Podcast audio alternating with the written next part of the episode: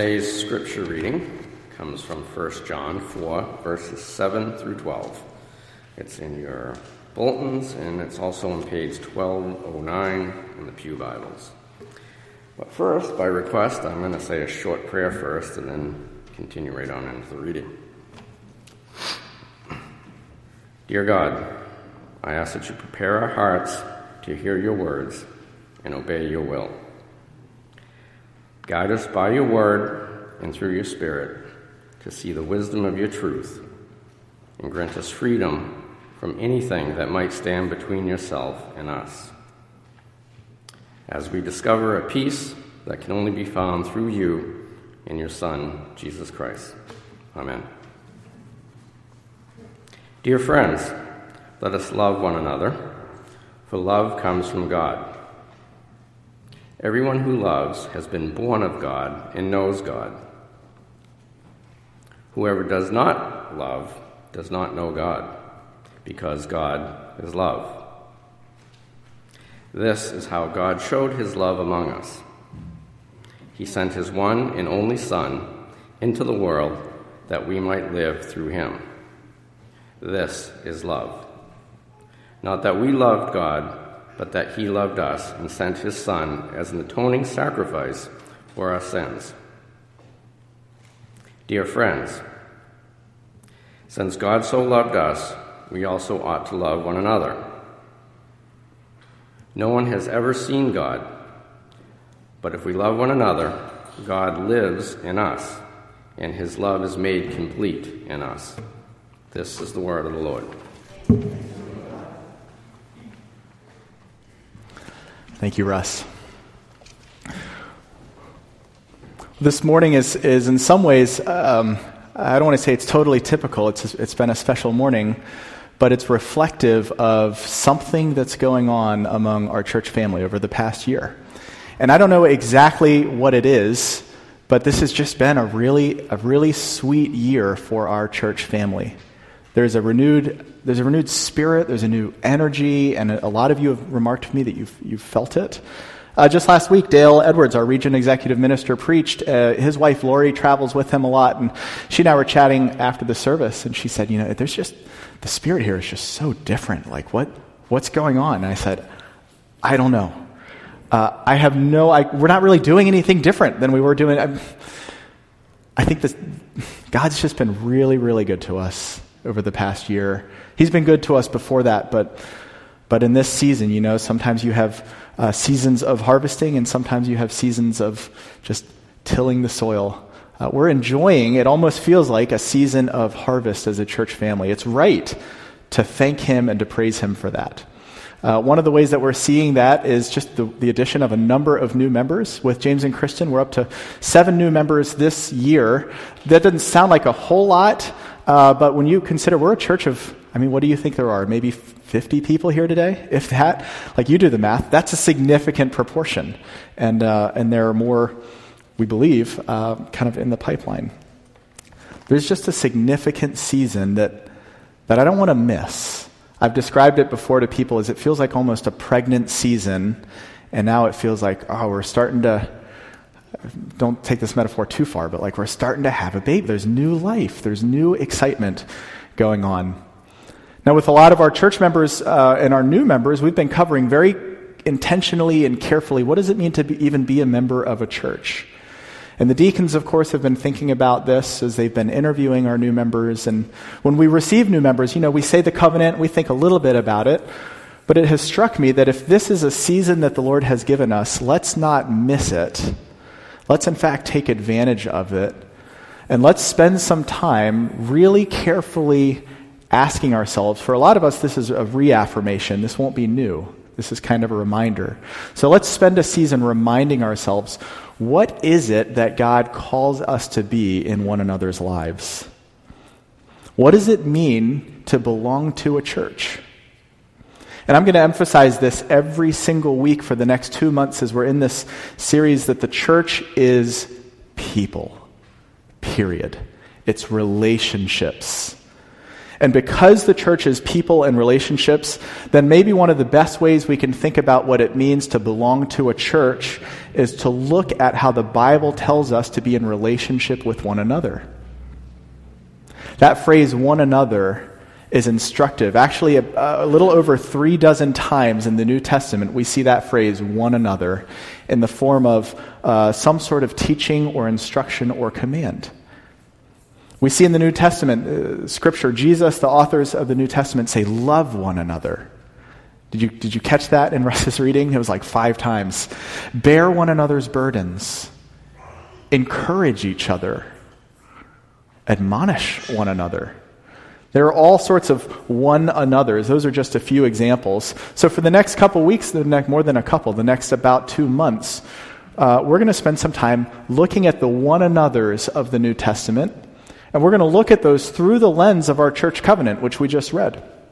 Uh, our covenant is a rich, robust affirmation of our commitments to one another. We've used it as a tool in this church family since 1840. It goes way back. And at its core, it is thoroughly biblical, and it's essentially it's a way of distilling all of the one another's into a more compact form. So that's where we're headed for the next two months. Now, if we're going to ask what does it mean to belong to a church, before that we have to ask, well, what is a church? And that's what we're really going to explore kind of this week, kind of next week, kind of for the whole series. This morning, we're going to deconstruct a couple of misconceptions about what the church is. And then we'll start rebuilding next week and the weeks after that. What is the church? Primarily, the church is people. Not just any people, but it's a group of people who are committed to God and to one another in love. Committed to one another. That's what we see in the reading this morning. Beloved, James, or not James, John says, let us love one another. For love is from God, and everyone who loves is born of God and knows God. I'm not cherry picking, by the way. Jesus says almost the exact same thing in John 13. You know what Jesus says in John 13? He says, By this they will know that you are my disciples. Do you want to know how Jesus identifies his disciples? By this, all men will know you are my disciples if you love one another. If you love one another. Now, in some sense, this whole series is going to be us exploring what does it look like to love one another? But we can ask in summary what does it mean to belong to a church? It means fundamentally that we're committed to God in love for Him, and we're committed to one another in love for one another. In fact, we show our commitment to God primarily, the scriptures teach us, through our love for one another. Just let that sink in the way that Scripture teaches us, the primary way that Scripture teaches us to love God, to show our love for God, is to love one another. That's going to take a couple of months to unpack, and we're not even going to get to unpack the full meaning of that. But that's a significant and deep understanding of what the church is and is meant to be. And it stands in opposition to three main misconceptions about what the church is. Now, we're going we're going to not quite skim over them, but we're not going to go deeply into these. Largely because I think we know this. A lot of what I'm saying this morning, I think most of us, maybe all of us in here, know, but it's easy to forget. And sometimes we just kind of get sloppy with our language and you might think, ah, does it really matter what we say? Well, language is how we understand things, and the more you say something, the more you start to believe it. So we're going to we're going to take a little time and just carefully define what isn't the church. And then we'll touch on what is the church, which is what? It's a community of people committed to God and one another in love. And then we're going to get to spend the next couple of months really fleshing that out. Three misconceptions about what the church isn't. And again, we know these. These aren't anything new. The church is not a building, the church is not an organization, and church is not an event, the Sunday morning event. It's not a building, it's not an organization, it's not an event. So let's, let's look at each of those. Um, the first, the, there's a common misconception when you, when you say if, if you travel, if you ever travel to Europe, you get back, and what do people ask you if you went through, especially Western Europe with all the cathedrals? Did you see any churches? What are they asking? Did you see any church buildings? See, very commonly, we just use the word church as a stand in for a church building. Again, I think we know that that's not the case, but the way we use language can affect us. And so we probably ought to be careful with that. A church building, this building, is a tool for ministry. It's a tool. Now, a good carpenter, ask any good carpenter, they'll tell you it pays to invest in good tools, right? It pays to have a sharp saw. It pays to have a tape measure that's accurate and that's durable. It pays to have a screwdriver that won't break when you try to tighten a screw. A good carpenter knows it pays to invest in good tools. But a good carpenter knows a couple of other things. One, they know that even bad carpenters can buy nice tools. Having good tools alone does not make you a carpenter.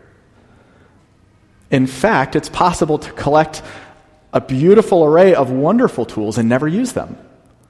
Does that make you a carpenter? Probably makes you more of a collector, a hoarder, maybe. I don't know. this, this building is a tool that God intends for us to use as we participate in His mission of building His kingdom. He wants us to use it. That's why we try to use it. That's why we serve a lunch to anybody who wants one every single Wednesday. It's why we hosted a vaccine clinic here last week. It's why we invite the city to participate and do different city events in here. That's that's why we, and in fact, uh, again, because a good carpenter knows it pays to invest and care for your tools. That's why we invest and care for this building. It's important to care for our building.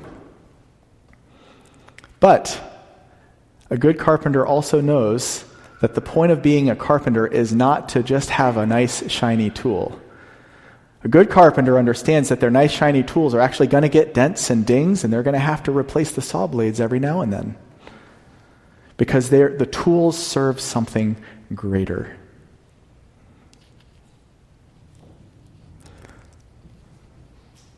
Um, five or six years ago, maybe, I remember sitting in the parlor with uh, Ramsey. Some of you remember Ramsey Michaels, one of our members. He was a deacon at the time, he died a couple years ago.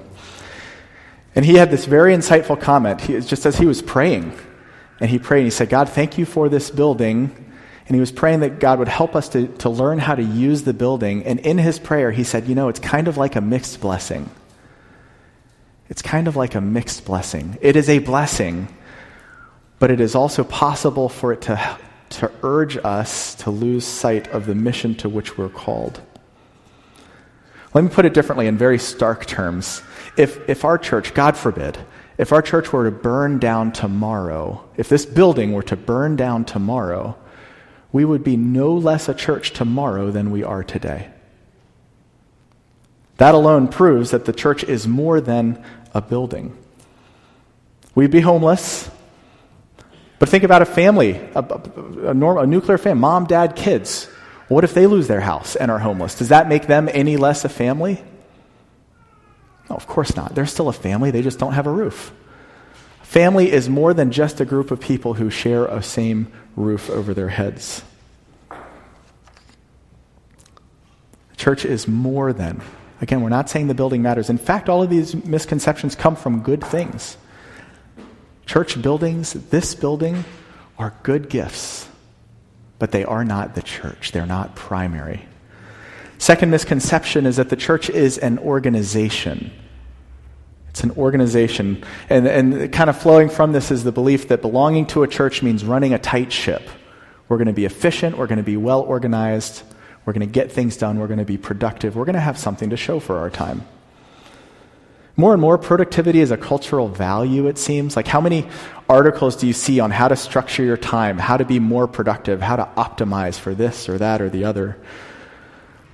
Now, let's be clear like, organization matters to a point. We, we show love by organizing. So if you want to show a, a, dear friend that you love them and their birthday's coming up, you might organize a party, a surprise party for them. You cannot throw a good surprise party without organizing. If you try not to organize it, what's going to happen? People are going to come early, people are going to come late, you're going to ruin the surprise because that one guy parked here instead of the street over. Five people are going to bring bean dip, and one bean dip is plenty for a good party, right? Like you, you have to organize in order for it to be a good party. And if you don't and the party goes poorly, the person won't feel well loved. One of the ways we show, organi- we show love is by organizing. Organization matters to a point. But organization is not the point. Running a tight ship is not the point of a church because we're a family. We're a family, not just an organization or a business to be run. People matter more than productivity. A couple years ago in the fall, uh, probably two, a year and a half, two and a half years ago, must have been two and a half, we were driving to the Fryeburg Fair. Joanna hadn't been born yet, just Jamie, Elliott, and me. And uh, we were in Freedom, New Hampshire. You know, Freedom, New Hampshire is just south of Conway, and um, it's a lot of ups and downs and windy road, and Elliot got car sick. Now, the Fryeburg Fair is, it's a long, it's like, what is it, a good, probably two hours away. And we have to drive there and then enjoy the fair and drive back. And I'm, I'm in productivity mode.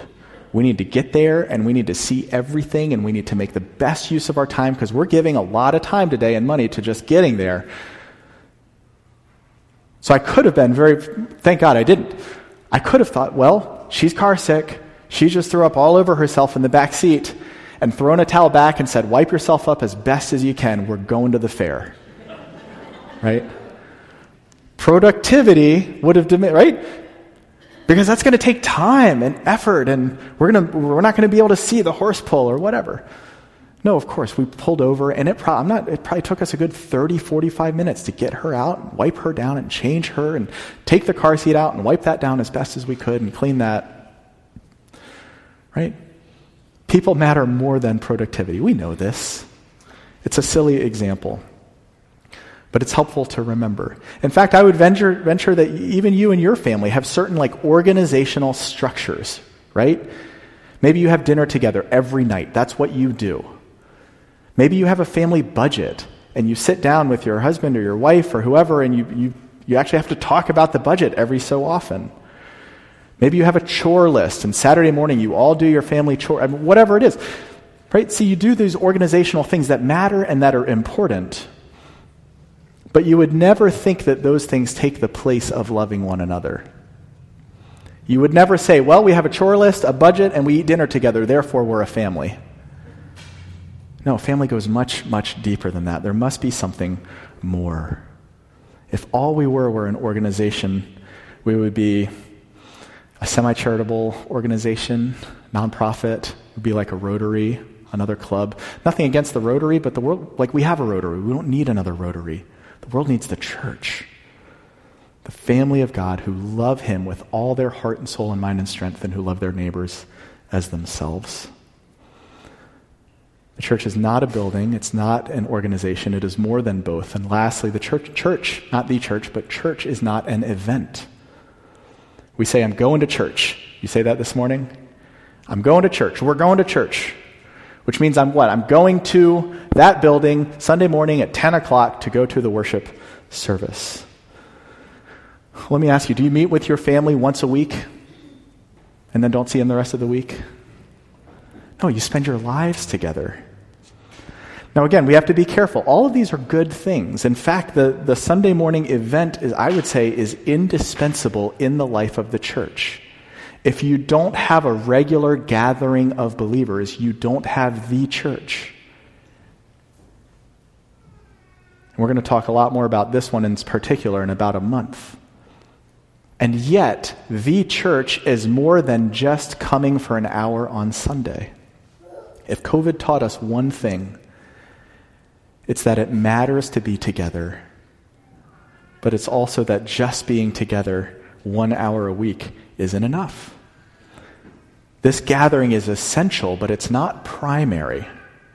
In other words, the, the very simple way of putting it is just going to church does not mean somebody belongs to a church, belongs to the church family, doesn't even make somebody a Christian. What was it to Dale? I think Dale said it last year. Uh, the fact that you're in church on a Sunday morning doesn't make you a Christian any more than standing in your garage makes you an automobile. There's something much deeper. Family is about more than just we do our duty and we get together once a week when we're supposed to. No, it's about we're committed to each other. We love one another no matter what. The church is, we're more than a building, we're more than an organization, we're more than an event. We are, as John writes, a group of people committed to God and to one another in love. Beloved, let us love one another. Not just let us go to the same building, not just let us get together and have a tight organization, not just let us go sing some songs and listen to a TED talk once a week. No, let us love one another. Let us love one another, for love is from God, and everyone who loves is born of God and knows God. Each of these things matters. We're not saying they're unimportant, but we are more than those. How do we know? How do we know that loving one another is the core identity of the church? John tells us because love is from God and see how God has loved us. Did you notice that in the reading, verse 10? This is love, not that we loved God, but that He loved us. But that He loved us. Think for just a moment how did God love us? How did God love you? At your worst, at your least patient, at your least pretty at your least loving, when we were completely unlovable. In Romans, it says that while we were still sinners, Christ died for us. You see, He doesn't wait for us to clean up our act in order to come and give us new life. God didn't wait for you to get it together before He chose to love you. He chose to love you just as you are and give Himself fully for you just as you are. The commitment we make as a church family is the same that just as we are, we love each other, we commit to one another, we give of ourselves for one another. Because this is how the world will know that you are my disciples by the love you have for one another. Let's pray. Lord, teach us what it means to love each other Teach us what it means first that you have loved us. Because you have showed us perfectly what love is. You are love. So fill us with your spirit. Fill us with your love. Fill us with yourself. So that together we might love you and glorify you in all things. We ask this in Jesus' name. Amen.